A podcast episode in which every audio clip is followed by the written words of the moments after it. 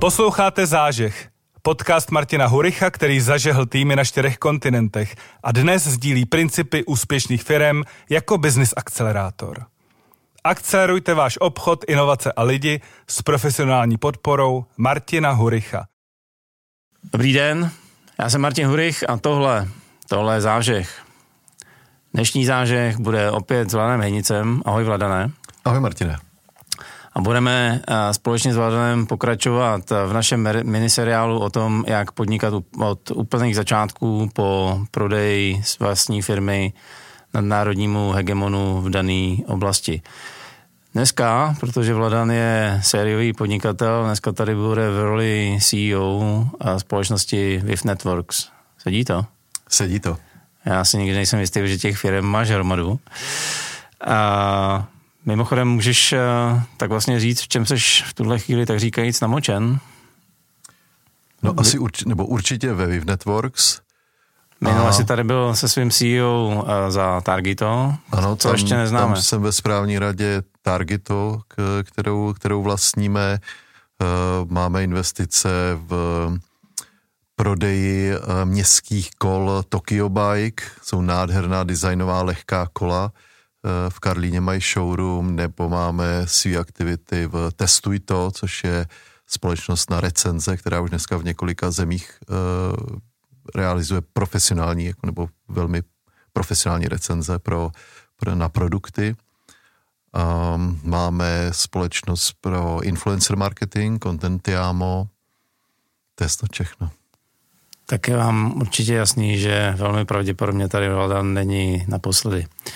Než se pustíme do Wave Networks, tak eh, ty kromě toho, že jsi eh, sportovec, motorkář, tak si o sobě do přípravy napsal, že jsi i technologický fanda. Tak mě napadlo, jakou technologii, jakou technologií jsi v soukromém životě naposledy udělal radost.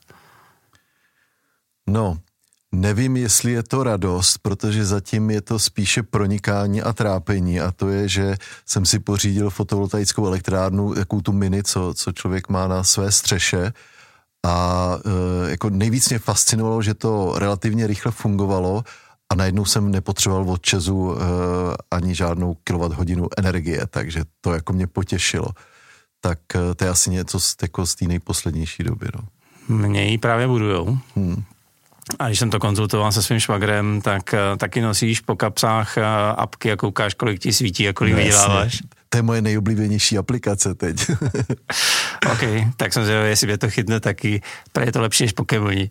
uh, zpátky k biznesu. Uh, pro ty, co a těch v té mojí bublině velmi pravděpodobně bude celá řada. A pro ty, co neznají VIF Networks, pojď nám popsat pár větách, co Viv Networks dělá. Mm-hmm. Viv Networks je největší affiliate síť ve střední a východní Evropě. Affiliate znamená jako provizní síť proviz, na prodej provizní reklamy. To znamená, že my poskytujeme, provozujeme technologii CJ, do které se připojují inzerenti, retailisti, e-shopy, a na druhé straně eh, blogeři, recenzní weby, kuponové weby, které využívají z té technologie všechny ty reklamní prvky, co tam eh, ten e-shop nabídne. A my měříme, zda daný návštěvník od toho blogera prošel až do toho e-shopu, co si koupil a následně Eh, dostává ten bloger svoji předem danou provizi za to konkrétní zboží. A my děláme nejenom to trekování, nejenom ten obchodní vztah, že je propujeme, ale děláme i to finanční vyrovnání. Takže je to, někdo tomu říká jako ryze transakční business. A primárně v B2C. Primárně v B2C, ano. Hmm. ano. Tak, drazí diváci a posluchači, určitě nevypínejte, protože dál se už B2C věnovat nebudeme. Já jsem si Vladana pozval kvůli úplně eh, jiný věci. Vladan relativně nedávno doved eh, svoji největší firmu. Mm-hmm. No, ne, nebyla největší, ale to můžeme pak taky zmínit. Ale už je největší, takže v tuhle chvíli svoji uh, bývalou firmu, protože ani už mu nepatří, eh, do náruče eh, hegemona v té dané oblasti společnosti Publicis, jestli si dobře pamatuju. A, a od teďka dál já ho budu zpovídat eh, ohledně tohohle z toho a procesu a toho, jak se vlastně jako bývalý eh, soukromý podnikatel cítí jako nový korporátník. Mm-hmm. Ta první otázka, která mě napadla, proč jsi se vůbec rozhodl k prodeji? Protože ty důvody na trhu, co tak slyším, jsou různý, co prodej dovedl tebe. Mm-hmm. Lehce poopravím, my jsme dva společníci, Robert Studený a já, takže veškerá ta rozhodnutí jsou samozřejmě společná. Ale k tvý otázce, my jsme věděli, že v určité fázi toho podnikání a velikosti toho biznesu, abychom udrželi ten růst a dali i třeba našemu týmu nějakou další perspektivu, tak je třeba eh, se s někým spojit. My jsme vyloženě možná ani nepřemýšleli o prodeji, ale vyloženě o spojení s nějakým strategickým uh, partnerem. Záměrně říkám, uh, neříkám investor, protože ten biznis byl od začátku nebo velmi rychle profitabilní a my jsme nepotřebovali žádné investice na rozvoj. I v minulosti za námi chodili finanční investoři, pro který bylo zajímavý cash flow, který my jsme generovali, ale uh, to nemělo pro nás to řešení, kam bychom tu firmu mohli posunout dál, nebo oni by nám nepomohli. Tak. Hmm. OK, uh, hledám teda někoho, kdo mi pomůže expandovat, růst a tak podle čeho si toho parťáka začal s, se svým parťákem vybírat? Co pro vás bylo důležitý, jak vlastně vypadoval tenhle ten první screening? Uh, za prvé, my pracujeme v relativně jako níč oblasti v tom affiliate marketingu, kde je zde několik světových hráčů, tedy nejblíže nám je někdo, kdo rozumí našemu biznesu. Eh, jak jsem zmínil, k nám chodili i finanční investoři, ale oni tomu opravdu nerozuměli, tomu biznesu, takže by nám nepomohli. Takže jeden je typ ten, kdo ti nejlíp rozumí a buď má nějaký komplementární produkt, eh, podobný pokrytí, nebo má klienty, který ty chceš ještě teprve získat, tak to jsou asi ty hlavní, hlavní parametry. Um, když vůbec ještě neznáš kulturu té firmy, ale prostě když si je vybíráš, jako když googlíš prostě. Ty jsi narazil na kulturu. Já už jsem tady několikrát v podcastu říkal, že jsem v jisté fázi svého korporátního života skautoval technologie pro korporát. A tam kultura byla a téměř jako první parametr, který se kontroloval. A jak, jak jste teda vlastně z hlediska kultury vybírali toho budoucího potenciálního spojence vy? Je to pro tebe něco, co je důležitý, anebo prostě uh, tady máte firmu, věřím vám, že ji třeba strojnásobíte a je mi úplně jedno, jestli spolu nějak souzníme nebo ne, ten biznis je jako hmm. tvrdá, tvrdá věc, přes kterou nejede vlak. Uh, ta kultura je, řeknu, jako sakra důležitá. Hmm. Problém je, že ty ji nedokážeš odhadnout. Pokavať uh, s tím budoucím kupcem nepracuješ nějakou dobu. My jsme měli velkou výhodu, že vlastně Publicis Grupe, který nás 100% dneska vlastní, tak už eh, skoro tři roky vlastní i CJ, což je největší affiliate platforma na světě a my se CJem exkluzivně pracujeme 13 let, takže pracovně my ty lidi známe už skoro 13 let, uh, ale jako vlastníka jsme neznali. A samozřejmě ten vlastník tam potom přináší část své kultury, eh, své požadavky na reporting a podobně, ale to jistě o tom budeme mluvit. Takže ty to dopředu nemůžeš moc zjistit. My jsme měli to štěstí, že s těmi lidmi, se kterými denodenně jsme pracovali už jako mnoho let, tak jsme zhruba tušili, věděli jsme. Hmm. Kdybys netušil, otevřel by si těch jednání najednou víc, anebo by si vlastně jako to risknul s někým kdo ti je na první pohled nejsympatičtější, nějakou dobu byl a pak radši to jednání, když by to vypadalo špatně, zavřel? No my jsme vlastně netušili ani u toho publicisu a proto třeba možná ta jednání trvala vlastně skoro rok, když dopředu jsme si řekli, jo, to bude pár měsíců, že se známe, známe biznis, eh, evaluace byla celkem jako od začátku jasná, v tom jsme byli zajedno ale proto to trvalo tak dlouho, protože my jsme chtěli, aby ta firma zůstala dostatečně flexibilní, abychom mohli dál růst tím tempem, co jsme chtěli, eh, abychom byli eh, svobodní v tom, jaká rozhodnutí, kdy budeme dělat. Eh, tam byly i takové, takové body, jako nechceme se stěhovat z našich kanceláří, protože my jsme na Junkmanově náměstí, to je krásné místo a i z nějakých feedbacků nám vycházelo, že třeba zaměstnanci to brali jako velký benefit, že mají, že mají kanceláře na takovém místě, než se stěhovat do nějakého, my tomu říkáme skleněné peklo. tak proto ty jednání tak dlouho trvaly, že my jsme si s nimi vyjasňovali, kde oni jsou ochotní nám tu flexibilitu nechat a kde prostě, kde ne. Bylo tam něco dalšího, přes co by ses nepřenes? Asi kdyby během těch jednáních eh, ty podmínky se měnily tak, že by nás v něčem víc buď omezovali, nebo by tam byly nějaké jako skryté záměry. Takže na začátku, eh, když mi někdo řekne, chci, aby to proběhlo takovýmhle principem, tak to budeme dál spolupracovat, tak to ten biznis bude dál fungovat a kdyby postupem času, prostě postupem času by najednou tam nějaká podmínka, kterou by dávali do smlouvy, by negovala to, co jsme si řekli třeba eh, v Letter of Intent, tak eh, to byl první signál, hele, tady je fakt něco špatně. Hmm. My například jsme Letter of Intent domlouvali čtyři měsíce, což není obvyklé ani u nich. Oni už byli eh, na váškách nebo se nás ptali přes různé kontakty, opravdu to chtějí prodat protože oni jsou zvyklí, nebo asi v tom biznisu je to, je to běžný, oni dělají mimo jiné akvizice, asi kolem 20-40 akvizic ročně, tak u nich je běžný, že během dvou měsíců podepsaný letter of intent a jde se do procesu. My jsme ale chtěli už v tom letter of intent vydefinovat plno podmínek, právě proto, abychom se nedostali do běhu událostí a pak vlastně už natěšení na tu budoucnost jsme slevovali zase ze svých požadavků. Máš pocit, že to teda bylo jako clash národních kultur? Nebo jsi byl jenom bezpečný třeba, že my, se, my jsme asi byli příliš jako konzervativní, opatrní, chtěli jsme plno věcí dopředu mít vyjasněno, i když třeba to nebylo typické pro tu fázi toho, toho jednání a minimálně to nebylo typický pro ně. Hmm. Takže u nich třeba zase bych řekl, že asi oceňuji to, že byli trpěliví, že stále ty věci probíhaly, jak, jak měly a že nám dali ten prostor, abychom ty všechny podmínky eh, tam, tam nechali dát. Na tom úplném začátku oslovoval kdo koho?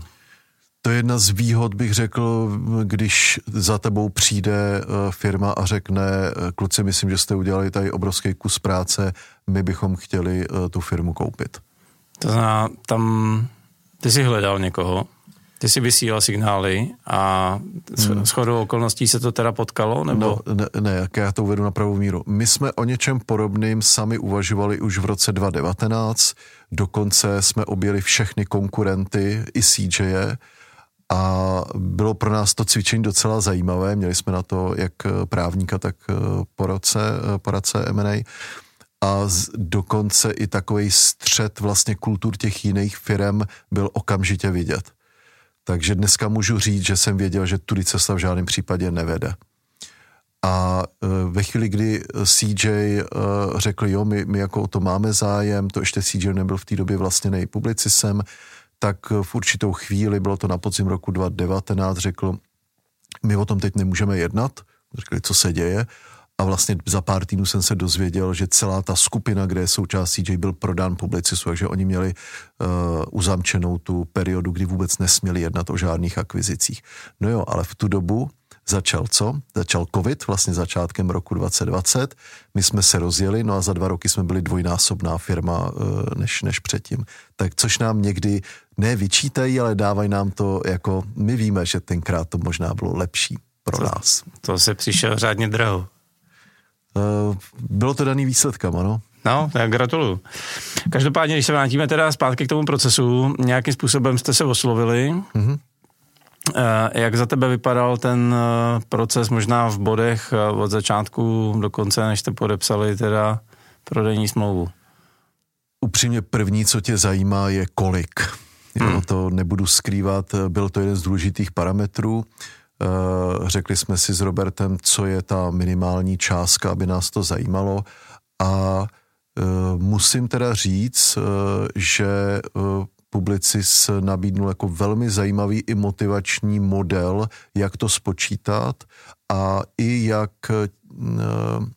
jak nás zamotivovat na budoucích výsledcích. Ale ono to šlo ruku v ruce, kdy my jsme řekli, hele, my tomu biznisu fakt věříme, my hledáme strategického partnera, který nám pomůže dál udržet růst. My dneska rosteme třeba 40, 30-40%, tak my chceme eh, ten růst udržet a oni vymysleli model nebo přišli s ním, který Eh, který nás k tomu motivuje. Dokonce i během toho jednání jsme řekli, hele, už to probíhá docela dlouho, se bavíme o těch podmínkách, o té flexibilitě, samostatnosti a podobně.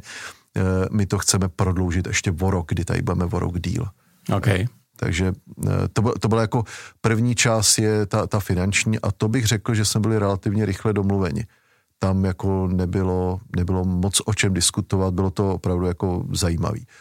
Druhá část, a to byly právě ty podmínky, co bude s našima zaměstnancema, eh, co budeme muset splňovat, co nám nařídějí a tak dále a tak dále, kde některé oblasti nebyly úplně rozkrytý do detailů, asi aby nás nevystrašili, ale já tím, že jsem s korporátem už nějakou zkušenost měl, tak jsem tušil, eh, o co půjde, ale vlastně celých dalších x měsíců probíhala jednání o jednotlivých kapitolách té SPA smlouvy, podmínkách. Promiň, pro lidi, co nevědí, co je SPA smlouva. Uh, smlouva o převodu vlastně akcí, nebo to je jako prode, prodejní smlouva, co se to u nás, nebo kupní smlouva se tomu říká. V tom jejich žargonu je to SPA.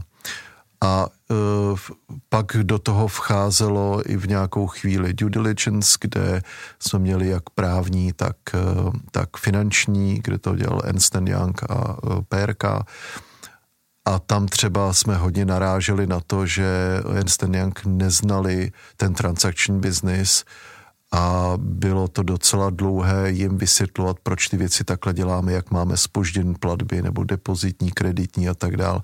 Je to dost jako specifický biznis a asi jako často ho takhle eh, neprověřují.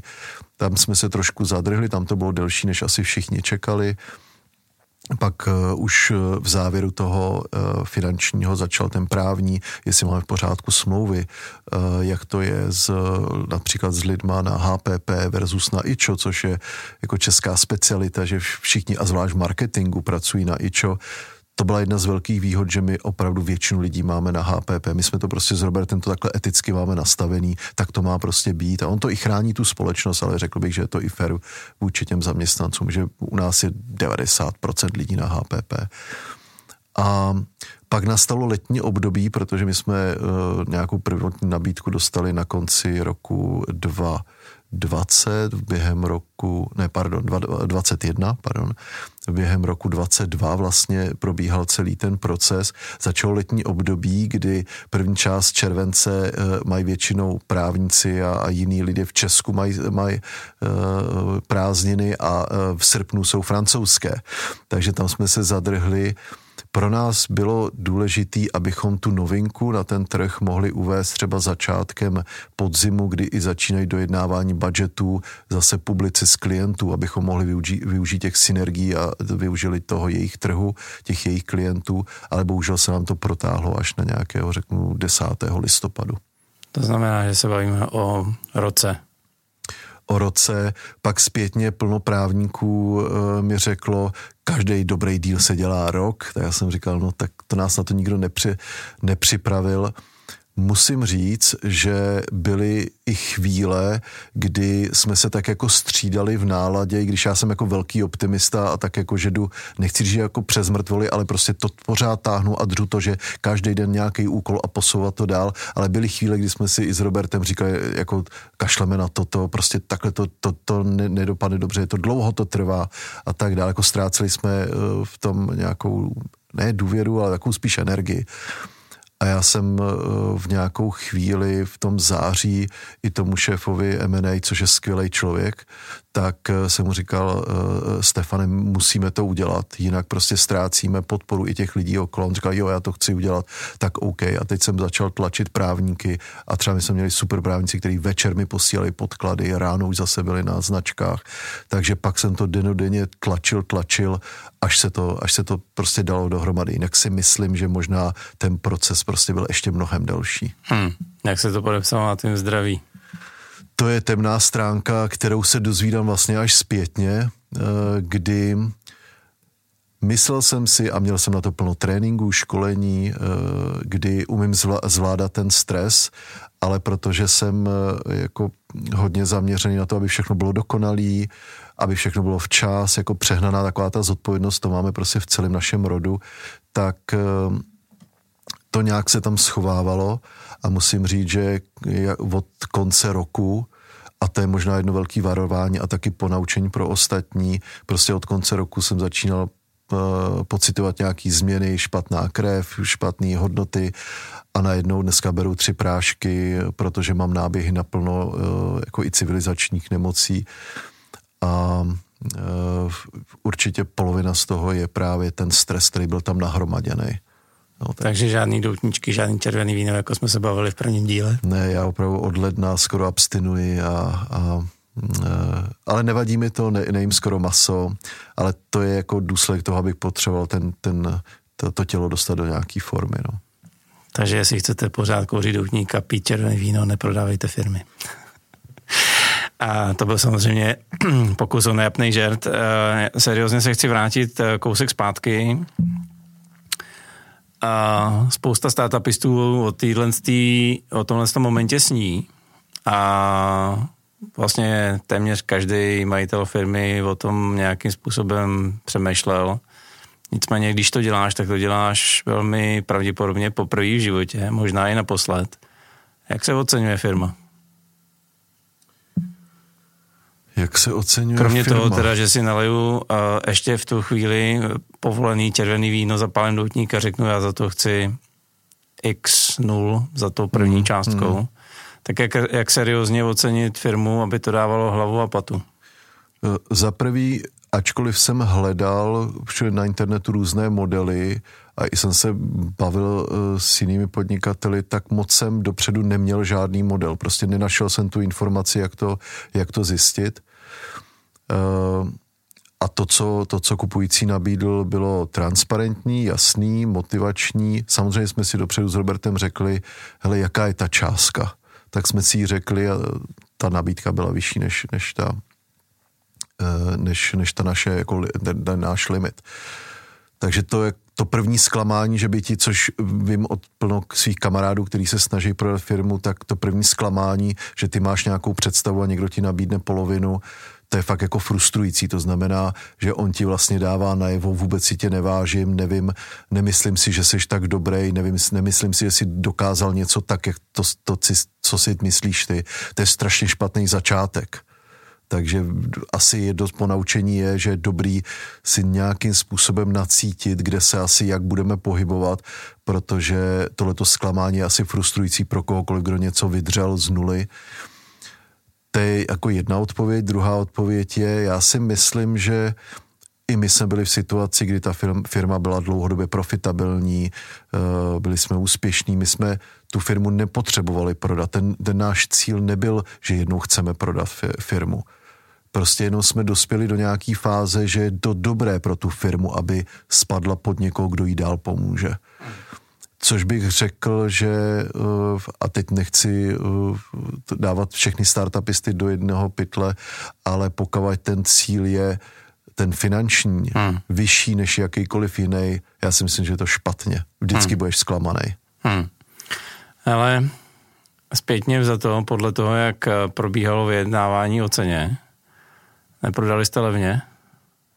Uh, to si nemyslím, to si nemyslím. To je v pořádku, jako, já se ptám. Ne, ne, ne, jako ty vlastně máš jednu, v našem případě byla jedna stále obava, abychom toho nelitovali. Hmm. A to můžeš říct, abychom toho nelitovali, že jsme nedosáhli i po nějakých letech finální té částky celkový, kterou chceš a abychom to nelitovali, že vlastně nesplnil se ten cíl, že, nám, že nás posunou dál, že nám pomohou hmm. v tom růstu. Ty jsi říkal, že součástí ceny, kterou tady z jasných důvodů uh, z tebe tahat nebudu, je motivační složka. Uh, dá se říct, jak velká ta motivační složka je třeba v procentech, protože ty si říkal, že to máte v tuhle chvíli na tři roky, vlastně na no, čtyři vlastně roky. Na čtyři. na čtyři roky od momentu prodeje na čtyři roky. A jak velká byla ta motivační složka? ta motivační může být, může být třeba až podle takového dlouho modelu může být až třeba dvě třetiny té celkové částky. OK.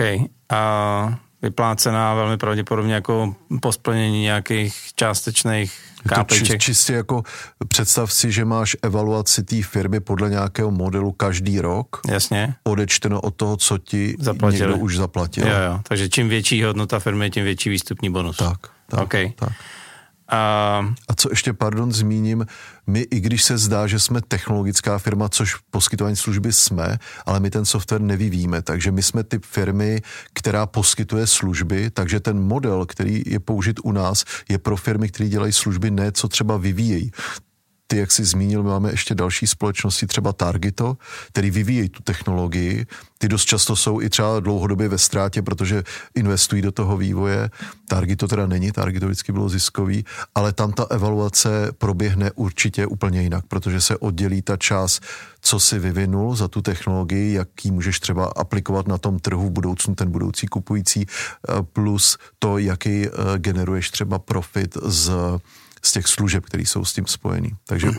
je třeba ještě přemýšlet nad, ten, nad tím charakterem toho biznesu. Hmm.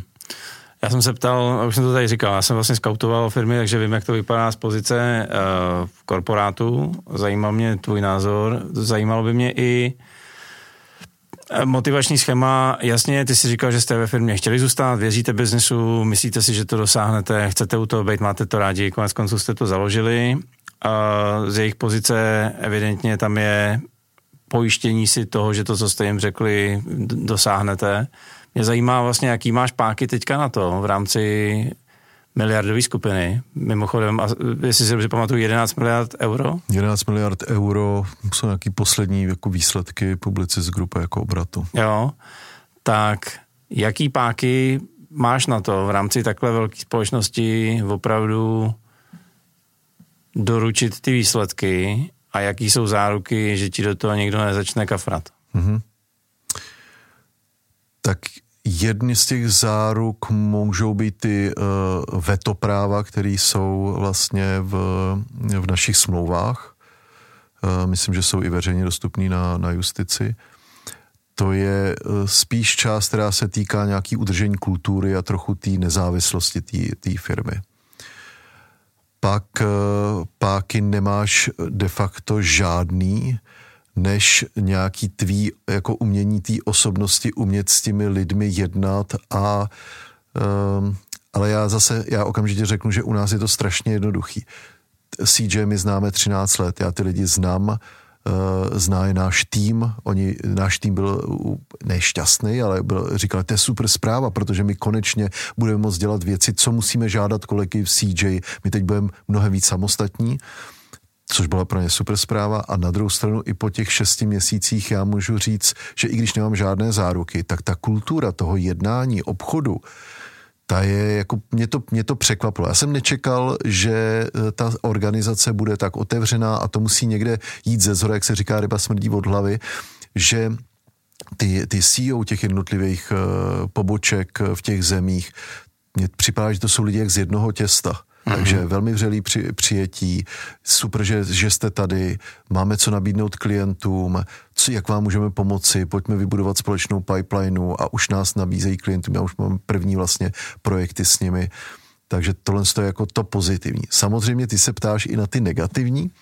Ty negativní jsou asi v tom, že, a já zase mám to pochopení, že když je to takhle obrovská struktura firem tak a jsou na burze, nebo matka je na burze, tak potřebuje mít velmi rychlý a dost precizní reporting, což eh, my vlastně děláme skoro dvojí účetnictví. Jedno pro ten rychlej reporting a druhý pro, eh, pro vlastně naši, naši legislativu to je více práce a my, my jsme, nás je 55, necelých 60, my, tam není někdo, kdo by měl jako třetinu úvazku, že by nevěděl, co s tím.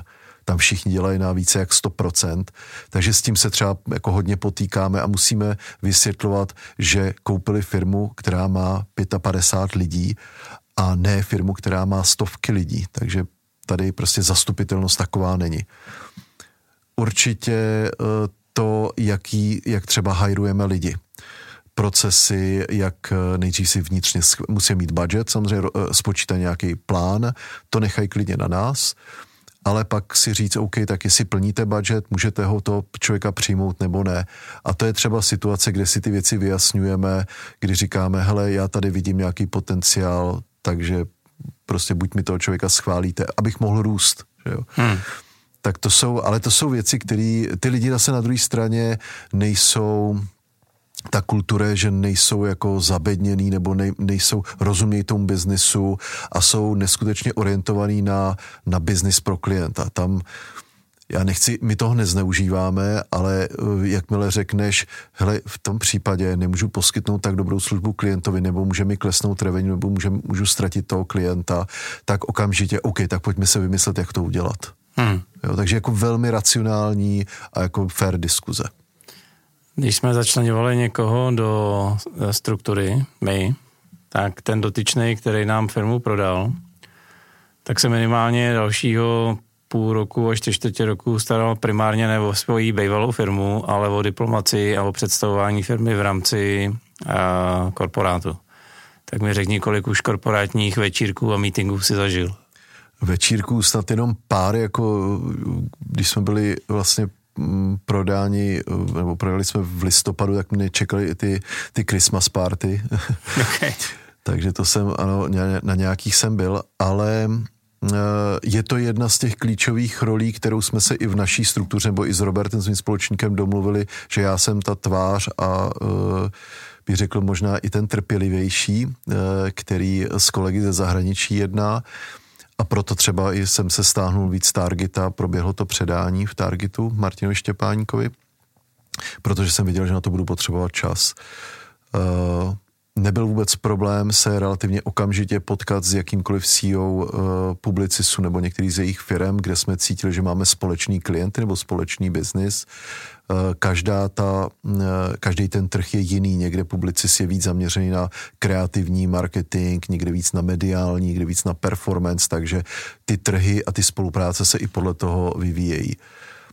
Samozřejmě, že jedna věc je to nadšení na začátku s tím nejvyšším, Druhá věc je, jak to pak propadá do těch týmů a to si prostě musíme odmakat a to si musí i odmakat moji kolegové, kde já, když nastavím nějaký, nějaký pravidla, nějakou dohodu, tak aby oni houževnatě i s tím protějškem ji, ji dotahovali. No. Hmm. Když jste spolu začali mluvit, tak ty si říkal, uh, nechtěl jsem prachy, chtěl jsem strategického parťáka. Uh, pojď nám říct, co jste si teda vlastně namalovali, co se za ty čtyři roky má má stát, kam máte společně With Networks dovíst oproti tomu výchozímu stavu? Mm-hmm. Tak řeknu jako čistě finančně, ale to jsme si řekli my interně, e, to nemáme s publicisem nějak vykomunikované, oni to ani po nás jako nežádají, ale prostě náš cíl je z firmy, která dneska nebo oni měla třeba 380 milionů obratů, udělat miliardou firmu do toho roku 26. Prostě mít tam to číslo, vědět, jakými kroky, přes jaké trhy se tam dostaneme a potom tyto jednotlivé kroky se propadají vlastně do komunikace směrem do publicisu. Například Polsko bude náš, do dvou let je náš největší trh. Dneska máme 65% obratů z Česká a Slovenska, takže to musíme otočit. Polsko máme asi 12%, protože je tam Publicis má 55% trhu komplet mediálního. Uh, má tam asi 1900 lidí v kanceláři. Uh, my tam máme pár klientů, i když hodně důležitých, ale máme tam velký potenciál růstu. Je tam pravda i silná konkurence zahraniční, ale věříme, že právě tady tím společným působením to Polsko dokážeme takhle, takhle rozvinout. Něco podobného je třeba v Rumunsku, pak dál my investujeme do dalších trhů, jako je Bulharsko, Řecko, Maďarsko hodně a do třeba celý Adrie. Adria eh, jako bývalá Jugoslávie vlastně roste v e-commerce největším tempem, i když samozřejmě z menších čísel než třeba ostatní země. Takže, hmm, takže mezinárodní expanze a miliarda, miliarda peněz. Jo. V eurech. Eh, v korunách. Eh, dneska vlastně je, CJ jak jsem na, na začátku zmínil, že publici skoupil Viv Networks pro CJ, tak my jsme jako strukturově biznisově nejvíc propojení se CJem, ale ve východní Evropě máme velkou spolupráci právě s tím publicisem, protože on je tady takhle silný. A se CJem, eh, CJ má jednu skvělou věc, ty to oceníš z korporátu, eh, CJ má jedno PNL přes celý svět. Okay. To oceňuju. To je super věc. Pro posluchače znamená to, že vy se nemusíte dopředu roz, eh, dohadovat s jinou pobočkou, kolik vy dostanete, jakou část z revenue z toho společného klienta, na kterým společně pracujete. Hmm a to fakt opravdu bourá uh, jakýkoliv uh, pálení energií a tak dále právě pro to vyjednávání. Takže teď jsme měli kol třeba s Gruponem. Eh, Grupon teď je veden Dušanem Šenkýplem a lidí, lidí z PFCčka. S Dušanem jsme si zavolali, jak můžeme pomoci Gruponu. Super, už jsme jak domluvený, ale mezi tím dvě třetiny biznisu běží v Severní Americe pro Grupon, takže se spojíme s kolegyní v Americe, kde mají skvělý vztah, poskytujeme skvělé služby a vytvoříme mezinárodní tým, kde tomu Gruponu vlastně skvěle jednotně pomůžeme. Hmm. Tohle v jiných i třeba i konkurenčních firmách, těch světových, kdy oni jsou na extra PNLkách, tak to je velký problém. Tak si hraje každý do vlastní kapsy. Přesně tak, přesně hmm. tak. Uh, Vladane, poslední otázka. Máš to nalajnovaný do roku 26. Uh, co tě k tomuhle z tomu rozhodnutí vedlo? Uh, jsi říkal, baví mě to, uh, biznisu věřím, poroste to. Proč plánuješ odchod?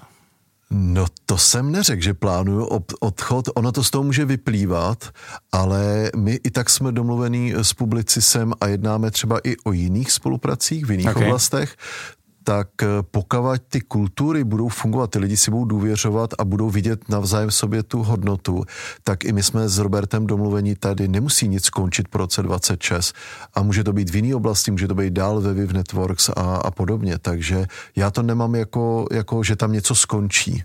Rozumím. V tom případě bych ti přál doopravdy tu miliardu euro. Peníze nejsou všechno, ty to víš. Ne? Uh, to není o penězích, to je o velikosti firmy a to víš taky. Jo, OK, souhlas. Uh, děkuju za, za návštěvu a až se u vás zase v, ve firmách něco stane, tak budu skromně doufat, že nám o nich přijdeš povídat. Jo, budu moc rád. Díky moc. Děkuju. Ať se daří. Díky, Martine. Tak jo, třetí díl s Vladanem o podnikání, dneska v trochu větších rozměrech, takže pokud se chystáte prodat firmu, doufejme, že jsme e, vám ukázali, jak se to dá udělat velmi elegantně a velmi, velmi pěkně a co si dát pozor. Doufám, že jsme vás trochu inspirovali a informovali. Pokud jo, tak určitě sdílejte, lajkujte, dávejte o nás vědět i třeba kamarádům, známým.